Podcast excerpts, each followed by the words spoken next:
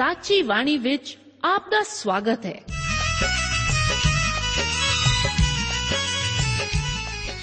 ਪ੍ਰਿਯ ਸ਼ਰੋਤਾ, ਇਹ ਸਾਚੀ ਬਾਣੀ ਕੀ ਹੈ? ਹੋਰ ਇਹ ਸਾਨੂੰ ਕਿੱਥੇ ਮਿਲੂਗੀ? ਇਹ ਸਾਚੀ ਬਾਣੀ ਦਾ ਸਾਡੇ ਜੀਵਨ ਵਿੱਚ ਲਾਭ ਕੀ ਹੈ? ਇਹਦਾ ਸਾਡੇ ਜੀਵਨ ਵਿੱਚ ਮੋਲ ਕੀ ਹੈ? ਇਸ ਸਾਰੇ ਪ੍ਰਸ਼ਨਾਂ ਦਾ ਉੱਤਰ ਸਾਨੂੰ ਇੱਕੋ ਹੀ ਜਗ੍ਹਾ ਲੱਭ ਸਕਦਾ ਹੈ ਤੇ ਉਹ ਹੈ ਜੀਵਤ ਵਚਨ ਧਰਮ ਸ਼ਾਸਤਰ ਬਾਈਬਲ। ਉਹੀ ਜੀਵਤ ਵਚਨ ਦਾ ਅਸੀਂ ਇਸ ਕਾਰਜਕ੍ਰਮ ਵਿੱਚ ਅਧਿਐਨ ਕਰਾਂਗੇ। ਤੇ ਹੁਣ ਪਵਿੱਤਰ ਸ਼ਾਸਤਰ ਬਾਈਬਲ ਦਾ ਅਧਿਐਨ ਸ਼ੁਰੂ ਕਰਨ ਤੋਂ ਪਹਿਲਾਂ ਅਸੀਂ ਆਪਣੇ ਮਨਾਂ ਨੂੰ ਤਿਆਰ ਕਰੀਏ ਇਸ ਭਜਨ ਨਾਲ। ਸਦਣਾ ਖੁਦਾਇਆ। ਸਦਣਾ ਮੈਂ ਵਾਜਾ ਮਾਰ ਮਾਰ ਤੈਨੂੰ ਸਦਣਾ ਖੁਦਾਇਆ।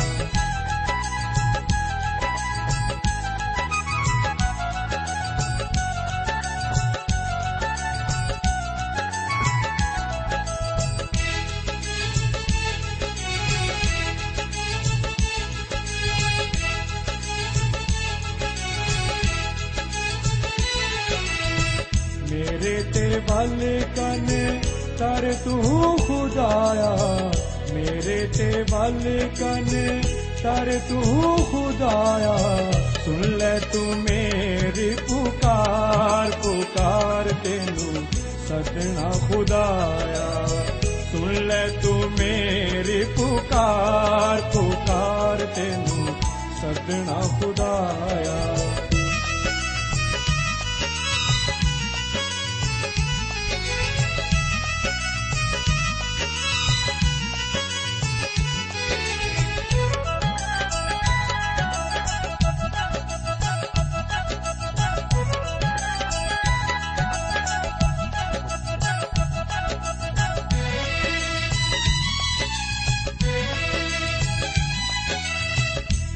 ظاہر کر تو ہے مہربانی ظاہر کر تو ہے مہربانی ਆਸਾਂ ਵਾਲਿਆਂ ਨੂੰ ਤਾਰ ਤਾਰ ਤੈਨੂੰ ਸਦਣਾ ਖੁਦਾਇਆ। ਆਸਾਂ ਵਾਲਿਆਂ ਨੂੰ ਤਾਰ ਤਾਰ ਤੈਨੂੰ ਸਦਣਾ ਖੁਦਾਇਆ।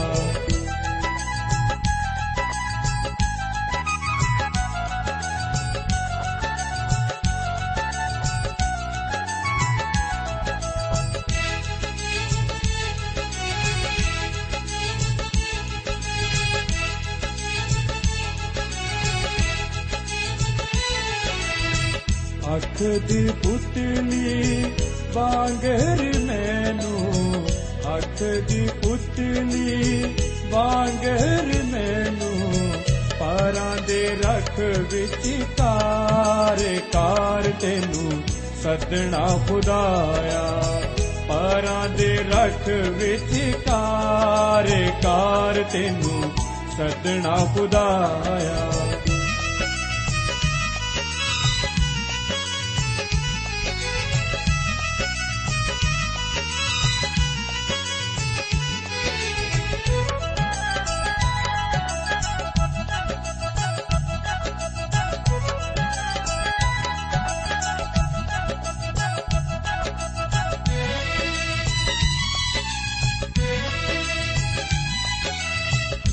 ਆਪਣੇ ਸੱਜੇ ਹੱਥ ਨਾਲ ਪ੍ਰਭੂ ਜੀ। ਆਪਣੇ ਸੱਜੇ ਹੱਥ ਨਾਲ ਪ੍ਰਭੂ ਜੀ। ਸਾਨੂੰ ਤੂੰ ਰੱਖ ਲੈ ਸੰਭਾਲ ਸੰਭਾਲ ਤੈਨੂੰ ਸਤਨਾ ਖੁਦਾਇਆ। ਸਾਨੂੰ ਤੂੰ ਰੱਖ ਲੈ ਸੰਭਾਲ ਸੰਭਾਲ ਤੈਨੂੰ ਸਤਨਾ ਖੁਦਾਇਆ।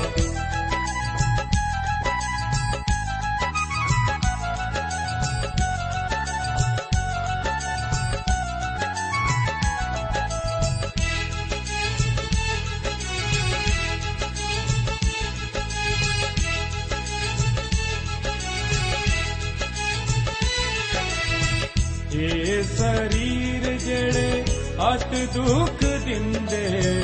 ਇਹ ਸਰੀਰ ਜਿਹੜੇ ਅਤ ਦੁੱਖ ਦਿੰਦੇ।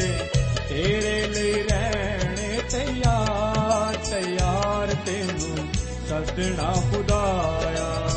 ਤੇਰੇ ਲਈ ਰਹਿਣੇ ਤਿਆਰ ਤਿਆਰ ਤੈਨੂੰ ਸਦਣਾ ਖੁਦਾਇਆ। ਬਾਈਬਲ ਧਰਮ ਸ਼ਾਸਤਰ ਦੇ ਵਚਨ ਹਨ ਕਿ ਕਿਸੇ ਦੂਏ ਤੋਂ ਮੁਕਤੀ ਨਹੀਂ।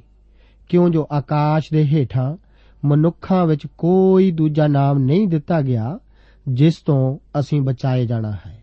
ਪਿਆਰੇ ਅਜ਼ੀਜ਼ੋ, ਬਾਈਬਲ ਧਰਮ ਸ਼ਾਸਤਰ ਦੇ ਇਸ ਅਧਿਐਨ ਪ੍ਰੋਗਰਾਮ ਵਿੱਚ ਲੇਵੀਆਂ ਦੀ ਪੋਥੀ ਉਸ ਦਾ 22 ਅਧਿਆਏ 1 ਤੋਂ ਲੈ ਕੇ 33 ਆਇਤ ਤੱਕ ਵਿਚਾਰ ਕਰਨ ਲਈ ਮੈਂ ਆਪ ਦਾ ਸਵਾਗਤ ਕਰਦਾ ਹਾਂ। ਪਿਛਲੇ ਅਧਿਆਇਆਂ ਦੀ ਤਰ੍ਹਾਂ ਇਸ ਅਧਿਆਏ ਦਾ ਮੁੱਖ ਵਿਸ਼ਾ ਵੀ ਜਾਜਕਾਂ ਦੀ ਨਿੱਜੀ ਸ਼ੁੱਧਤਾ ਦੀ ਵਿਧੀ ਬਾਰੇ ਹੀ ਹੈ। 1 ਤੋਂ 16 ਆਇਤਾਂ ਵਿੱਚ ਜਾਜਕਾਈ ਦੇ ਕਿਸੇ ਬਿਮਾਰੀ, ਭੋਜਨ ਜਾਂ ਮੁਰਦੇ ਦੇ ਦੁਆਰਾ ਅਸ਼ੁੱਧ ਹੋਣ ਦਾ ਜ਼ਿਕਰ ਹੈ। ਆਓ ਅਸੀਂ ਪਰਮੇਸ਼ਵਰ ਦੇ ਵਚਨ ਵਿੱਚੋਂ ਇਸ ਹਿੱਸੇ ਨੂੰ ਪੜ ਲਈਏ। ਇੱਥੇ ਲਿਖਿਆ ਹੈ, ਨਾਲੇ ਜੋ ਹੋਵਾ موسی ਨੂੰ ਬੋਲਿਆ, ਕਿ ਹਰੂਨ ਅਤੇ ਉਸਦੇ ਪੁੱਤਰਾਂ ਨੂੰ ਆਖ, ਜੋ ਉਹ ਆਪਣੇ ਆਪ ਇਸرائیਲੀਆਂ ਦੀਆਂ ਪਵਿੱਤਰ ਵਸਤਾਂ ਤੋਂ ਅੱਡ ਹੋਣ। ਅਤੇ ਜਿਨ੍ਹਾਂ ਨੂੰ ਉਹ ਮੇਰੇ ਅੱਗੇ ਪਵਿੱਤਰ ਕਰਦੇ ਹਨ, ਉਹਨਾਂ ਗੱਲਾਂ ਤੋਂ ਮੇਰੇ ਪਵਿੱਤਰ ਨਾਮ ਦਾ ਨਿਰਾਦਰ ਨਾ ਕਰਨ। ਮੈਂ ਯਹੋਵਾ ਹਾਂ। ਉਹਨਾਂ ਨੂੰ ਆਖ, ਤੁਹਾਡੀਆਂ ਪੀੜ੍ਹੀਆਂ ਵਿੱਚੋਂ ਤੁਹਾਡੀ ਸਾਰੀ ਸੰਤਾਨ ਵਿੱਚ ਕੋਈ ਪਵਿੱਤਰ ਵਸਤਾਂ ਦੇ ਅੱਗੇ, ਜੋ ਇਸرائیਲੀ ਯਹੋਵਾ ਦੇ ਅੱਗੇ ਪਵਿੱਤਰ ਕਰਦੇ ਹਨ, ਉੱਥੇ ਅਸ਼ੁੱਧ ਹੋ ਕੇ ਜਾਵੇ, ਤਾਂ ਉਹ ਪ੍ਰਾਣੀ ਮੇਰੇ ਅੱਗੋਂ ਛੇਕਿਆ ਜਾਵੇ। ਮੈਂ ਯਹੋਵਾ ਹਾਂ। ਹਾਰੂਨ ਦੀ ਸੰਤਾਨ ਵਿੱਚ ਜਿਹੜਾ ਕੋੜਾ ਹੋਵੇ ਜਾਂ ਜਿਸ ਨੂੰ ਪਰਮੇਹ ਹੋਵੇ, ਉਹ ਜਦ ਤੀਕਰ ਸ਼ੁੱਧ ਨਾ ਹੋਵੇ, ਪਵਿੱਤਰ ਵਸਤ ਨੂੰ ਨਾ ਖਾਵੇ। ਅਤੇ ਜਿਹੜਾ ਕਿਸੇ ਵਸਤ ਨੂੰ ਜੋ ਮੁਰਦੇ ਦੇ ਕਾਰਨ ਅਸ਼ੁੱਧ ਹੈ, ਜਾਂ ਕਿਸੇ ਮਨੁੱਖ ਨੂੰ ਜਿਸ ਦੀ ਬਿੰਦ ਉਸ ਤੋਂ ਨਿਕਲੇ, ਛੋਹੇ, ਜਾਂ ਜਿਹੜਾ ਕਿਸੇ ਘਿਸਰਨ ਵਾਲੀ ਵਸਤ ਨੂੰ ਜਿਹਦੇ ਕਾਰਨ ਉਹ ਅਸ਼ੁੱਧ ਹੋ ਜਾਵੇ, ਛੋਹੇ ਜਾਂ ਕਿਸੇ ਮਨੁੱਖ ਨੂੰ ਜਿਸ ਤੋਂ ਉਸ ਨੂੰ ਅਸ਼ੁੱਧਤਾਈ ਲੱਗੇ, ਭਾਵੇਂ ਕਿਹੀ ਅਸ਼ੁੱਧਤਾਈ ਉਸ ਨੂੰ ਹੋਵੇ, ਤਾਂ ਜਿਹੜਾ ਪ੍ਰਾਣੀ ਇਹੋ ਜਿਹੀ ਵਸਤ ਨੂੰ ਛੋਹੇ, ਸੋ ਸੰਧਿਆ ਤੋੜੀ ਅਸ਼ੁੱਧ ਰਹੇ ਅਤੇ ਆਪਣਾ ਸਰੀਰ ਪਾਣੀ ਨਾਲ ਧੋਣ ਤੋਂ ਬਿਨਾ ਪਵਿੱਤਰ ਵਸਤ ਨੂੰ ਨਾ ਖਾਵੇ ਜਾਂ ਸੂਰਜ ਆਥਵੇਂ ਤਾਂ ਸ਼ੁੱਧ ਹੋਵੇ ਅਤੇ ਫੇਰ ਪਵਿੱਤਰ ਵਸਤਾਂ ਤੋਂ ਖਾਵੇ ਉਸ ਦਾ ਭੋਜਨ ਜੋ ਹੈ। ਉਹ ਜੋ ਆਪੇ ਮਰ ਜਾਵੇ ਜਾਂ ਪਸ਼ੂਆਂ ਨੇ ਪਾੜਿਆ ਹੋਵੇ, ਉਸ ਨੂੰ ਉਹ ਆਪ ਮਲੀਨ ਹੋ ਕੇ ਨਾ ਖਾਵੇ। ਮੈਂ ਯਹੋਵਾ ਹਾਂ, ਸੋ ਉਹ ਮੇਰੇ ਹੁਕਮ ਨੂੰ ਮੰਨਣ, ਅਜਿਹਾ ਨਾ ਹੋਵੇ ਜੋ ਉਹ ਉਸ ਦੀ ਗਿਲਾਨ ਕਰਨ ਵਿੱਚ ਉਸ ਦਾ ਪਾਪ ਉਹਨਾਂ ਦੇ ਜੁਮੇ ਹੋਵੇ ਅਤੇ ਉਹ ਮਰ ਜਾਣ। ਮੈਂ ਯਹੋਵਾ ਉਹਨਾਂ ਨੂੰ ਪਵਿੱਤਰ ਕਰਨ ਵਾਲਾ ਹਾਂ। ਪਵਿੱਤਰ ਵਸਤੋਂ ਕੋਈ ਓਪਰਾ ਨਾ ਖਾਵੇ। ਜਾਜਕ ਦੇ ਕੋਲ ਭਾਵੇਂ ਕੋਈ ਰਹੇ ਜਾਂ ਕੋਈ ਨੌਕਰ ਉਹ ਪਵਿੱਤਰ ਵਸਤੋਂ ਨਾ ਖਾਏ। ਪਰ ਜੇ ਕਦੀ ਜਾਜਕ ਕਿਸੇ ਪ੍ਰਾਣੀ ਨੂੰ ਆਪਣੀ ਰੋਕੜ ਨਾਲ ਮੁੱਲ ਲਵੇ, ਤਾਂ ਉਹ ਉਸ ਤੋਂ ਖਾਏ ਅਤੇ ਉਹ ਵੀ ਜੋ ਉਸ ਦੇ ਘਰ ਵਿੱਚ ਜੰਮਿਆ ਹੋਵੇ, ਉਹ ਉਸ ਦੇ ਭੋਜਨ ਤੋਂ ਖਾਣ।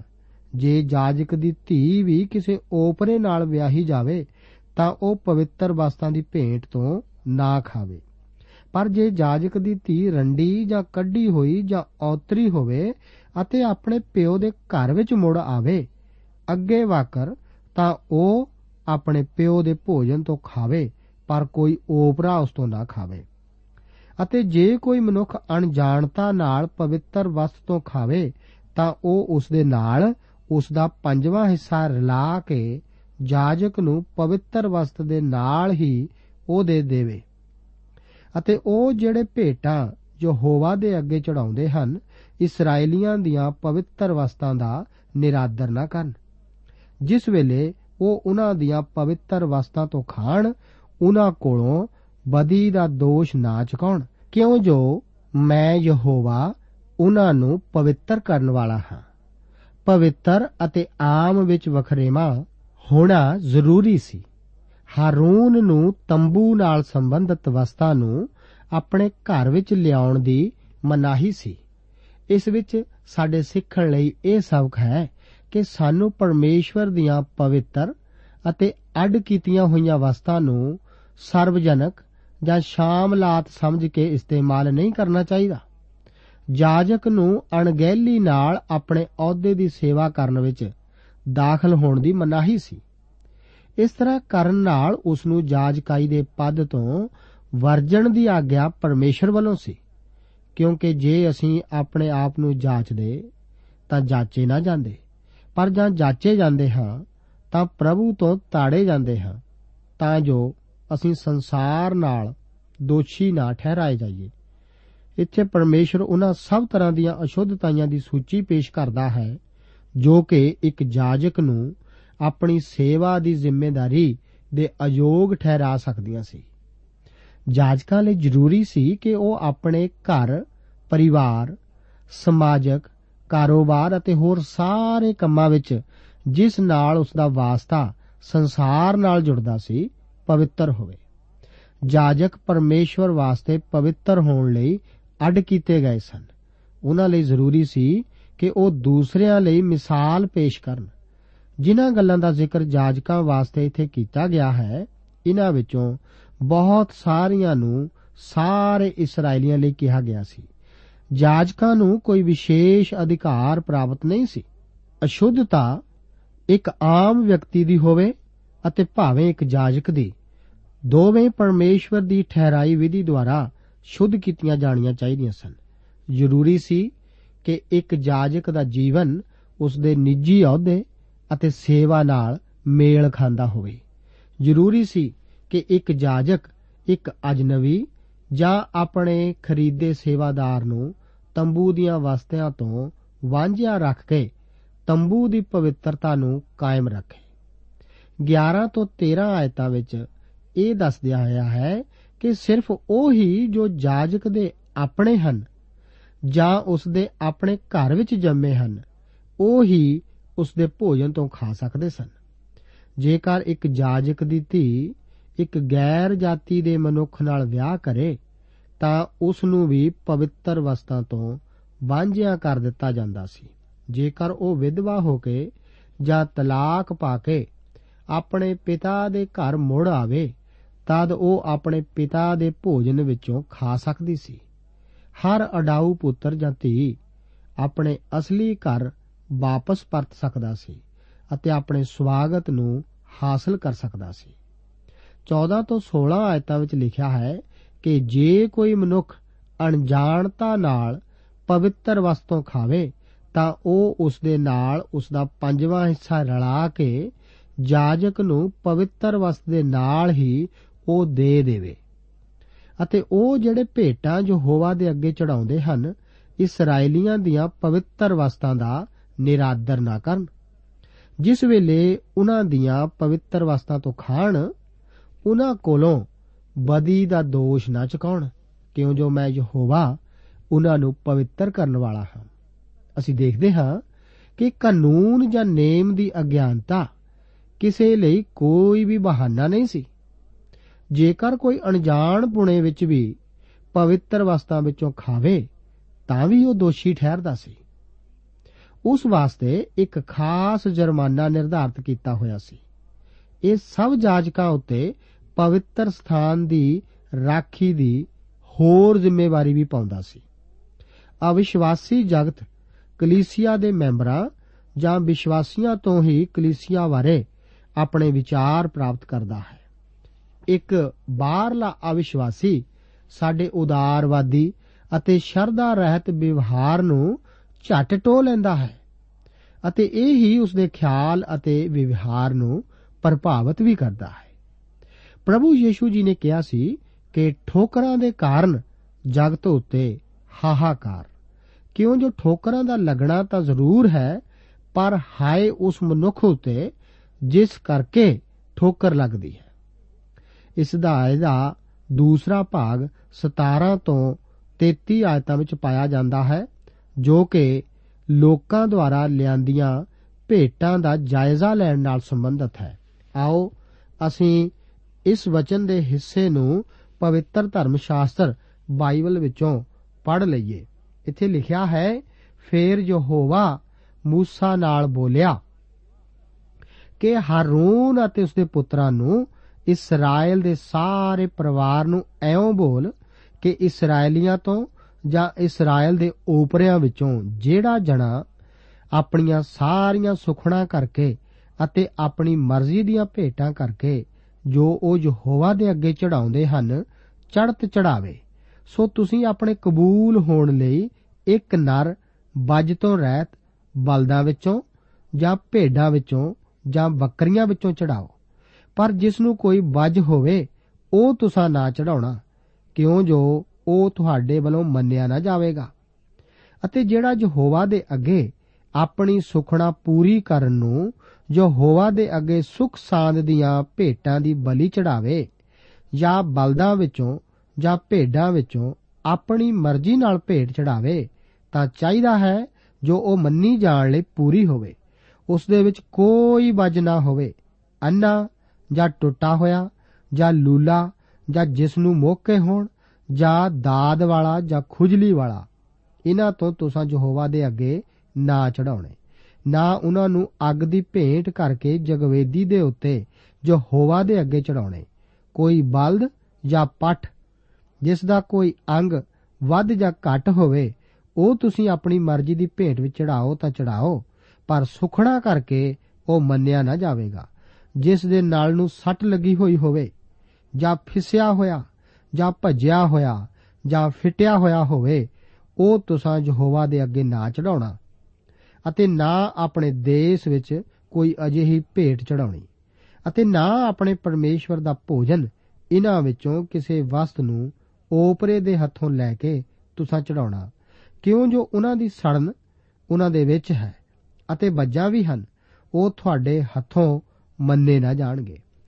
ਤਾਂ ਯਹੋਵਾ ਮੂਸਾ ਨਾਲ ਬੋਲਿਆ ਕਿ ਜਾਂ ਕੋਈ ਬਲਦ ਜਾਂ ਭੇਡ ਜਾਂ ਬੱਕਰਾ ਜੰਮੇ ਤਾਂ ਉਹ 7 ਦਿਨਾਂ ਤੋੜੀ ਮਾਂ ਦੇ ਕੋਲ ਰਹੇ ਅਤੇ 8ਵੇਂ ਦਿਨ ਤੋਂ ਲੈ ਕੇ ਉਹ ਯਹੋਵਾ ਦੇ ਅੱਗੇ ਅੱਗ ਦੀ ਭੇਂਟ ਦੇ ਲਈ ਮੰਨਣ ਯੋਗਾ ਹੋਵੇਗਾ। ਭਾਵੇਂ ਗਊ ਹੋਵੇ, ਭਾਵੇਂ ਬੱਕਰੀ ਹੋਵੇ, ਤਾਂ ਉਸ ਨੂੰ ਅਤੇ ਉਸ ਦੇ ਵੱਛੇ ਨੂੰ ਇੱਕ ਦਿਨ ਵਿੱਚ ਦੋਵੇਂ ਨਾ ਵੱਢੀ।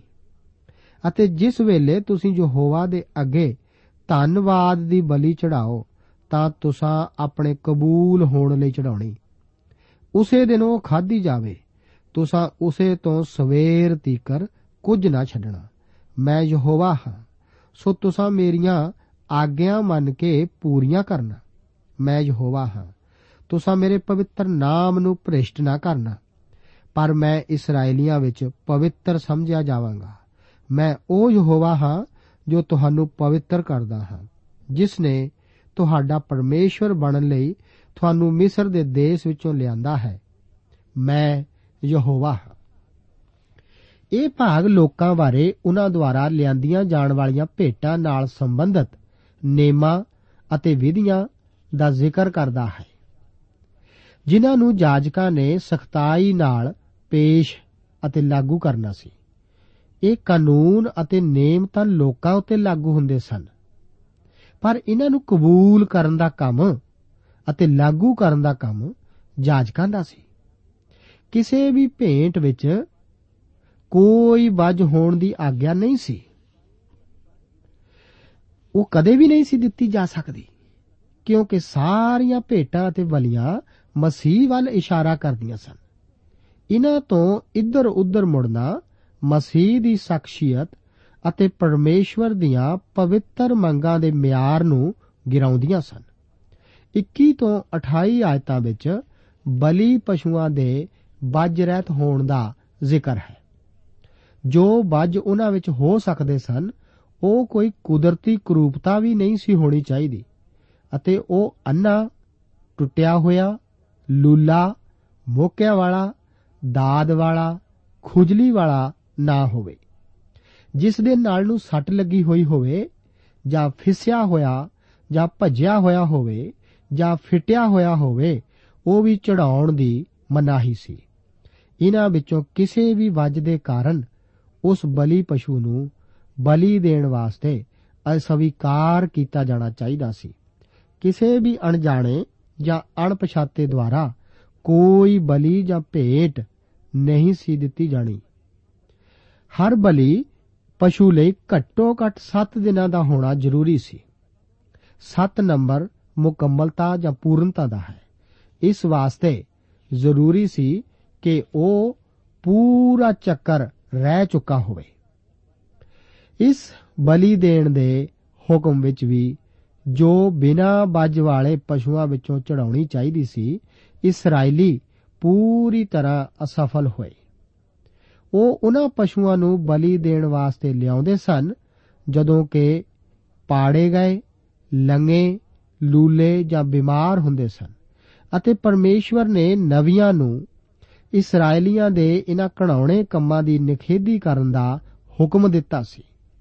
ਮਲਾਕੀ ਨਬੀ ਦੀ ਪੁਸਤਕ ਉਸ ਦਾ 1 ਅਧਿਆਇ ਅਤੇ ਉਸ ਦੀ 6 ਤੋਂ 14 ਆਇਤ ਵਿੱਚ ਪਰਮੇਸ਼ਰ ਦਾ ਵਚਨ ਆਖਦਾ ਹੈ ਕਿ ਪੁੱਤਰ ਆਪਣੇ ਪਿਓ ਦਾ ਅਤੇ ਦਾਸ ਆਪਣੇ ਸਵਾਮੀ ਦਾ ਆਦਰ ਕਰਦਾ ਹੈ। ਜੇ ਮੈਂ ਪਿਤਾ ਹਾਂ, ਤਾਂ ਮੇਰਾ ਆਦਰ ਕਿੱਥੇ? ਅਤੇ ਜੇ ਮੈਂ ਸਵਾਮੀ ਹਾਂ, ਤਾਂ ਮੇਰੇ ਭੈ ਕਿੱਥੇ? ਸੈਨਾ ਦਾ ਯਹੋਵਾ ਤੁਹਾਨੂੰ ਆਖਦਾ ਹੈ, ਮੇਰੇ ਨਾਮ ਦੀ ਨਿਰਾਦਰੀ ਕਰਨ ਵਾਲਿਓ ਜਾਜਕੋ, ਪਰ ਤੁਸੀਂ ਆਖਦੇ ਹੋ, ਅਸਾਂ ਕਿਹੜੀ ਗੱਲ ਵਿੱਚ ਤੇਰੇ ਨਾਮ ਦੀ ਨਿਰਾਦਰੀ ਕੀਤੀ? ਤੁਸੀਂ ਮੇਰੀ ਜਗਵੇਦੀ ਉੱਤੇ ਭ੍ਰਿਸ਼ਟ ਰੋਟੀਆਂ ਚੜਾਉਂਦੇ ਹੋ। ਅਤੇ ਤੁਸੀਂ ਆਖਦੇ ਹੋ, ਅਸੀਂ ਕਿਸ ਗੱਲੋਂ ਤੈਨੂੰ ਭ੍ਰਿਸ਼ਟ ਕੀਤਾ? ਤੁਸੀਂ ਇਸੇ ਆਖਣ ਵਿੱਚ ਪਈ ਯਹੋਵਾ ਦੀ ਮੇਜ਼ ਤਾਂ ਸ਼ੁੱਧ ਹੈ, ਜਦ ਤੁਸੀਂ ਅੰਨੇ ਦਾ ਚੜਾਵਾ ਚੜਾਉਂਦੇ ਹੋ, ਤਾਂ ਕੁਝ ਬੁਰੀਾਈ ਨਹੀਂ। ਜਦ ਲੰਗੇ ਜਾਂ ਬਿਮਾਰ ਦਾ ਕੁਝ ਚੜਾਵਾ ਚੜਾਉਂਦੇ ਹੋ, ਤਾਂ ਕੁਝ ਬੁਰੀਾਈ ਨਹੀਂ। ਜਰਾ ਤੂੰ ਆਪਣੇ ਹਾਕਮ ਨੂੰ ਇਹੋ ਹੀ ਚੜਾ ਕੀ ਉਹ ਤੇਥੋਂ ਖੁਸ਼ ਹੋਵੇਗਾ ਜਾਂ ਕੀ ਉਹ ਤੇਰੇ ਚਿਹਰੇ ਨੂੰ ਆਦਰ ਦੇਵੇਗਾ? ਸੈਨਾ ਦੇ ਯਹੋਵਾ ਦਾ ਫਰਮਾਨ ਹੈ। ਹੁਣ ਜਰਾ ਪਰਮੇਸ਼ਵਰ ਅੱਗੇ ਬੇਨਤੀ ਕਰੋ ਕਿ ਉਹ ਸਾਡੇ ਉੱਤੇ ਦਇਆ ਕਰੇ। ਜਦ ਤੁਹਾਡੇ ਹੀ ਹੱਥੋਂ ਇਹ ਹੋਇਆ ਤਾਂ ਕੀ ਉਹ ਤੁਹਾਡੇ ਚਿਹਰਿਆਂ ਨੂੰ ਆਦਰ ਦੇਵੇਗਾ? ਸੈਨਾ ਦਾ ਯਹੋਵਾ ਆਖਦਾ ਹੈ, ਕਾਸ਼ ਕਿ ਤੁਹਾਡੇ ਵਿੱਚੋਂ ਕੋਈ ਬੂਹਾ ਬੰਦ ਕਰਦਾ ਅਤੇ ਤੁਸੀਂ ਮੇਰੀ ਜਗਵੇਦੀ ਉੱਤੇ ਵਿਅਰਥ ਅਗ ਨਾ ਬਾਲਦੇ ਸੈਨਾ ਦਾ ਯਹੋਵਾ ਆਖਦਾ ਹੈ, ਮੈਂ ਤੁਹਾਤੋਂ ਪ੍ਰਸੰਨ ਨਹੀਂ ਹਾਂ ਅਤੇ ਤੁਹਾਡੇ ਹੱਥਾਂ ਦਾ ਚੜਾਵਾ ਕਬੂਲ ਨਹੀਂ ਕਰਾਂਗਾ। ਕਿਉਂ ਜੋ ਸੂਰਜ ਜੋ ਚੜ੍ਹਦੇ ਤੋਂ ਲਹਿੰਦੇ ਤੀਕਰ ਕੌਮਾਂ ਵਿੱਚ ਮੇਰਾ ਨਾਮ ਮਹਾਨ ਹੈ ਅਤੇ ਹਰ ਥਾਂ ਉਤੇ ਮੇਰੇ ਨਾਮ ਲਈ ਧੂਪ ਤਖਾਉਣਗੇ ਅਤੇ ਸ਼ੁੱਧ ਚੜਾਵਾ ਚੜਾਉਣਗੇ। ਕਿਉਂ ਜੋ ਕੌਮਾਂ ਵਿੱਚ ਮੇਰਾ ਨਾਮ ਹੈ, ਸੈਨਾ ਦਾ ਯਹੋਵਾ ਆਖਦਾ ਹੈ ਪਰ ਤੁਸੀਂ ਉਸ ਨੂੰ ਪਲੀਤ ਕਰਦੇ ਹੋ, ਜਦ ਆਖਦੇ ਹੋ ਕਿ ਪ੍ਰਭੂ ਦੀ ਮੇਜ਼ ਭ੍ਰਿਸ਼ਟ ਹੈ ਅਤੇ ਉਸ ਦਾ ਫਲ ਅਰਥਾਤ ਭੋਜਨ ਸ਼ੁੱਧ ਹੈ। ਅਤੇ ਤੁਸੀਂ ਆਖਿਆ, ਇਹ ਸਾਨੂੰ ਕੀ ਅਕੇਵਾ ਲਾ ਛੱਡਿਆ ਹੈ? ਅਤੇ ਉਸ ਉੱਤੇ ਨੱਕ ਚੜਾਉਂਦੇ ਹੋ। ਸੈਨਾ ਦਾ ਯਹੋਵਾ ਆਖਦਾ ਹੈ, ਫੇਰ ਤੁਸੀਂ ਲੁੱਟ ਦਾ ਮਾਲ ਲਿਆਉਂਦੇ ਹੋ, ਲੰਗੇ ਨੂੰ ਜਾਂ ਬਿਮਾਰ ਨੂੰ। ਇਹ ਭੇਡ ਤੁਸੀਂ ਲਿਆਉਂਦੇ ਹੋ। ਕੀ ਮੈਂ ਇਹ ਤੁਹਾਡੇ ਹੱਥੋਂ ਕਬੂਲ ਕਰਾਂਗਾ? ਯਹੋਵਾ ਆਖਦਾ ਹੈ, ਫਟਕਾਰ ਉਸ ਛੜੀਏ ਉੱਤੇ, ਜਿਸ ਦੇ ਇੱਜੜ ਵਿੱਚ ਨਰ ਪਸ਼ੂ ਤਾਂ ਹੈ, ਜਿਹਦੀ ਉਹ ਸੁਖਣਾ ਸੁਖਦਾ, ਪਰ ਪ੍ਰਭੂ ਦੇ ਲਈ ਬਿੱਜ ਵਾਲਾ ਚੜਾਵਾ ਚੜਾਉਂਦਾ ਹੈ। ਕਿਉਂ ਜੋ ਮੈਂ ਮਹਾਰਾਜਾ ਹਾਂ, ਸੈਨਾ ਦਾ ਯਹੋਵਾ ਫਰਮਾਉਂਦਾ ਹੈ, ਕੌਮਾਂ ਵਿੱਚ ਮੇਰਾ ਨਾਮ ਭੈਦਾਇਕ ਹੈ। ਧੰਨਵਾਦ ਦੀ ਭੇਂਟ ਸਵੈ ਇੱਛਾ ਦੇ ਅਨੁਸਾਰ ਹੋਣੀ ਚਾਹੀਦੀ ਸੀ। ਇਸ ਤਰ੍ਹਾਂ ਦੀ ਭੇਂਟ ਜ਼ਰੂਰੀ ਸੀ ਕਿ ਉਸ ਪਿਤਾ ਪਰਮੇਸ਼ਵਰ ਨੂੰ ਦਰਸਾਵੇ, ਜਿਸ ਨੇ ਆਪਣੇ ਪਿਆਰ ਕਰਕੇ ਆਪਣਾ ਪਿਆਰਾ ਪੁੱਤਰ ਬਖਸ਼ ਦਿੱਤਾ ਅਤੇ ਜੋ ਪੁੱਤਰ ਯੀਸ਼ੂ ਮਸੀਹ ਆਇਆ, ਜੋ ਕਿ ਉਸ ਆਨੰਦ ਕਰਕੇ ਆਇਆ, ਜੋ ਕਿ ਉਸ ਦੇ ਅੱਗੇ ਧਰਿਆ ਹੋਇਆ ਸੀ। ਇਹ ਵਚਨ ਇਬਰਾਨੀਆਂ ਦੀ ਪੱਤਰੀ ਉਸ ਦਾ 12 ਅਧਿਆਏ ਉਸ ਦੀ 2 ਆਇਤ ਵਿੱਚ ਦੱਸੇ ਗਏ ਹਨ। ਬਲੀ ਵਾਸਤੇ ਜ਼ਰੂਰੀ ਸੀ ਕਿ ਉਹ ਉਸੇ ਦਿਨ ਖਾਧੀ ਜਾਵੇ। ਉਸ ਵਿੱਚ ਜਰਾ ਵੀ ਖਰਾਬੀ ਹੋਣ ਦਾ ਮੌਕਾ ਨਹੀਂ ਸੀ। ਇਹ ਬਿਲਕੁਲ ਨਹੀਂ ਸੀ ਦਿੱਤਾ ਜਾਣਾ ਚਾਹੀਦਾ। ਜ਼ਰੂਰੀ ਸੀ ਕਿ ਉਹ ਭੇਟ, ਉਹ ਬਲੀ ਜਿਸ ਦਿਨ ਚੜਾਈ ਜਾਵੇ, ਉਸੇ ਦਿਨ ਹੀ ਖਾਧੀ ਜਾਵੇ। 31 ਆਇਤ ਤੋਂ ਲੈ ਕੇ 33 ਆਇਤਾਂ ਵਿੱਚ ਅਸੀਂ ਦੇਖਦੇ ਹਾਂ, ਪਰਮੇਸ਼ਵਰ ਦਾ ਵਚਨ ਸਾਨੂੰ ਦੱਸਦਾ ਹੈ, ਸੋ ਤੁਸੀਂ ਮੇਰੀਆਂ ਆਗਿਆਵਾਂ ਮੰਨ ਕੇ ਪੂਰੀਆਂ ਕਰਨਾ। ਮੈਂ ਯਹੋਵਾ ਹਾਂ। ਤੁਸੀਂ ਮੇਰੇ ਪਵਿੱਤਰ ਨਾਮ ਨੂੰ ਭ੍ਰਿਸ਼ਟ ਨਾ ਕਰਨਾ। ਪਰ ਮੈਂ ਇਸرائیਲੀਆਂ ਵਿੱਚ ਪਵਿੱਤਰ ਸਮਝਿਆ ਜਾਵਾਂਗਾ। ਮੈਂ ਉਹ ਯਹੋਵਾ ਹਾਂ ਜੋ ਤੁਹਾਨੂੰ ਪਵਿੱਤਰ ਕਰਦਾ ਹਾਂ, ਜਿਸ ਨੇ ਤੁਹਾਡਾ ਪਰਮੇਸ਼ਵਰ ਬਣਨ ਲਈ ਤੁਹਾਨੂੰ ਮਿਸਰ ਦੇ ਦੇਸ਼ ਵਿੱਚੋਂ ਲਿਆਂਦਾ। ਮੈਂ ਯਹੋਵਾ ਹਾਂ। ਇੱਥੇ ਅਸੀਂ ਦੇਖਦੇ ਹਾਂ ਕਿ ਉਹਨਾਂ ਨੇ ਪਰਮੇਸ਼ਵਰ ਦੇ ਗਵਾਹ ਹੋਣਾ ਸੀ। ਪਰ ਇਸ ਵਾਸਤੇ ਉਹਨਾਂ ਨੂੰ ਸਾਰੀਆਂ ਕੌਮਾਂ ਵਿੱਚ ਸਾਡੇ ਵਾਂਗ ਨਹੀਂ ਸੀ ਜਾਣਾ। ਉਹਨਾਂ ਨੂੰ ਇੱਕ ਕੌਮ ਦੇ ਤੌਰ ਤੇ ਪ੍ਰਭੂ ਦੀ ਸੇਵਾ ਕਰਨ ਲਈ ਬੁਲਾਇਆ ਗਿਆ ਸੀ। ਜਿਉਂ ਹੀ ਉਹ ਇਹ ਕਰਨਗੇ, ਸਾਰਾ ਜਗਤ ਯਰੂਸ਼ਲਮ ਵੱਲ ਆਵੇਗਾ। ਪਰਮੇਸ਼ਵਰ ਦਾ ਪਵਿੱਤਰ ਨਾਮ ਬੰਦਗੀ ਦੇ ਹਰ ਕੰਮ ਵਿੱਚ ਜੁੜਿਆ ਹੋਇਆ ਹੋਣਾ ਚਾਹੀਦਾ ਹੈ। ਉਹਨਾਂ ਨੂੰ ਪਰਮੇਸ਼ਵਰ ਦੀ ਆਗਿਆ ਪਾਲਣ ਕਰਨ ਵਾਸਤੇ ਕੀ ਉਸਕਾਹਟ ਸੀ? ਇਹ ਇਹ ਸੀ ਕਿ ਮੈਂ ਪਰਮੇਸ਼ਵਰ ਹਾਂ। ਪਰਮੇਸ਼ਵਰ ਬਾਰ-ਬਾਰ ਇਹ ਗੱਲਾਂ ਆਖਦਾ ਹੈ, ਮੈਂ ਪਰਮੇਸ਼ਵਰ ਹਾਂ। ਮੈਂ ਇਸਰਾਇਲ ਵਿੱਚ ਆਦਰ ਪਾਵਾਂਗਾ। ਮੈਂ ਤੁਹਾਨੂੰ ਪਵਿੱਤਰ ਕਰਨ ਵਾਲਾ ਪਰਮੇਸ਼ਵਰ ਹਾਂ। ਮੈਂ ਪਰਮੇਸ਼ਵਰ ਹਾਂ, ਜਿਸ ਨੇ ਤੁਹਾਨੂੰ ਮਿਸਰ ਦੇਸ਼ ਤੋਂ ਕੱਢ ਲਿਆਂਦਾ ਹੈ। ਤੁਹਾਡਾ ਪਰਮੇਸ਼ਵਰ। ਵਿਸ਼ਵਾਸੀ ਨੂੰ ਖੁੱਲ ਹੈ। ਇਹ ਕੋਈ ਲਾਇਸੈਂਸ ਨਹੀਂ ਹੈ। ਸਾਡੀ ਬੰਦਗੀ ਵਿੱਚ ਪਰਮੇਸ਼ਵਰ ਦੀ ਪਵਿੱਤਰਤਾ ਅਤੇ ਧਾਰਮਿਕਤਾ ਨੂੰ ਜ਼ਰੂਰ ਬਰਕਰਾਰ ਰੱਖਣਾ ਚਾਹੀਦਾ ਹੈ। ਮੇਰੇ ਦੋਸਤ, ਪਰਮੇਸ਼ਵਰ ਨੇ ਆਪ ਨੂੰ ਬਚਾਇਆ ਹੈ। ਉਸ ਨੇ ਆਪਣੇ ਕਰਕੇ ਹੀ ਇਹ ਕੀਤਾ ਹੈ। ਕੀ ਆਪ ਉਸ ਨੂੰ ਪ੍ਰੇਮ ਕਰਦੇ ਹੋ? ਕੀ ਆਪ ਉਸ ਦੀ ਸੇਵਾ ਕਰਨੀ ਚਾਹੁੰਦੇ ਹੋ?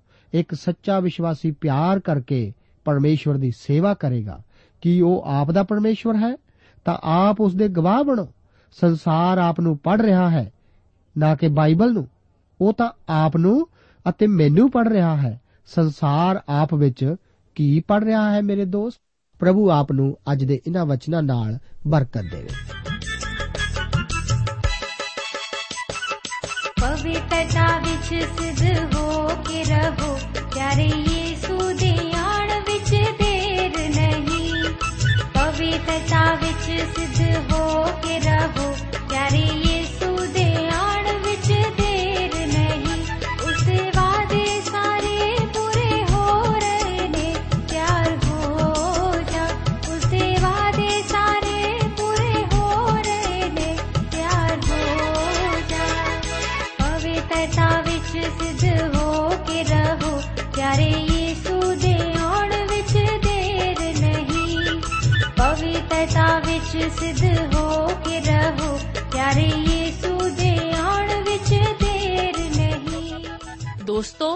ਸਾਨੂੰ ਉਮੀਦ ਹੈ ਕਿ ਇਹ ਕਾਰਜਕ੍ਰਮ ਤੁਹਾਨੂੰ ਪਸੰਦ ਆਇਆ ਹੋਵੇਗਾ।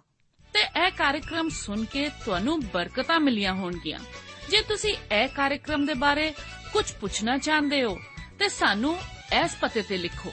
ਪ੍ਰੋਗਰਾਮ ਸੱਚੀ ਬਾਣੀ, post box number 1715 sector 36 Chandigarh 160036 ਪਤਾ ਇੱਕ ਵਾਰ ਫੇਰ ਸੁਣ ਲਓ।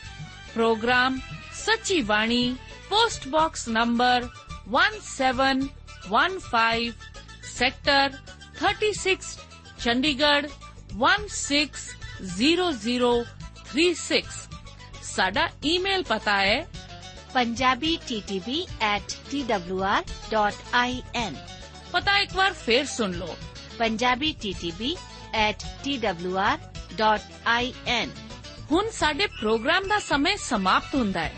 ਉਮੀਦ ਹੈ ਅਗਲੇ ਪ੍ਰੋਗਰਾਮ ਵਿੱਚ ਤੁਹਾਡੇ ਨਾਲ ਫੇਰ ਪੇਂਟ ਹੋਏਗੀ। ਰੱਬ ਤੁਹਾਨੂੰ ਬਰਕਤ ਦੇ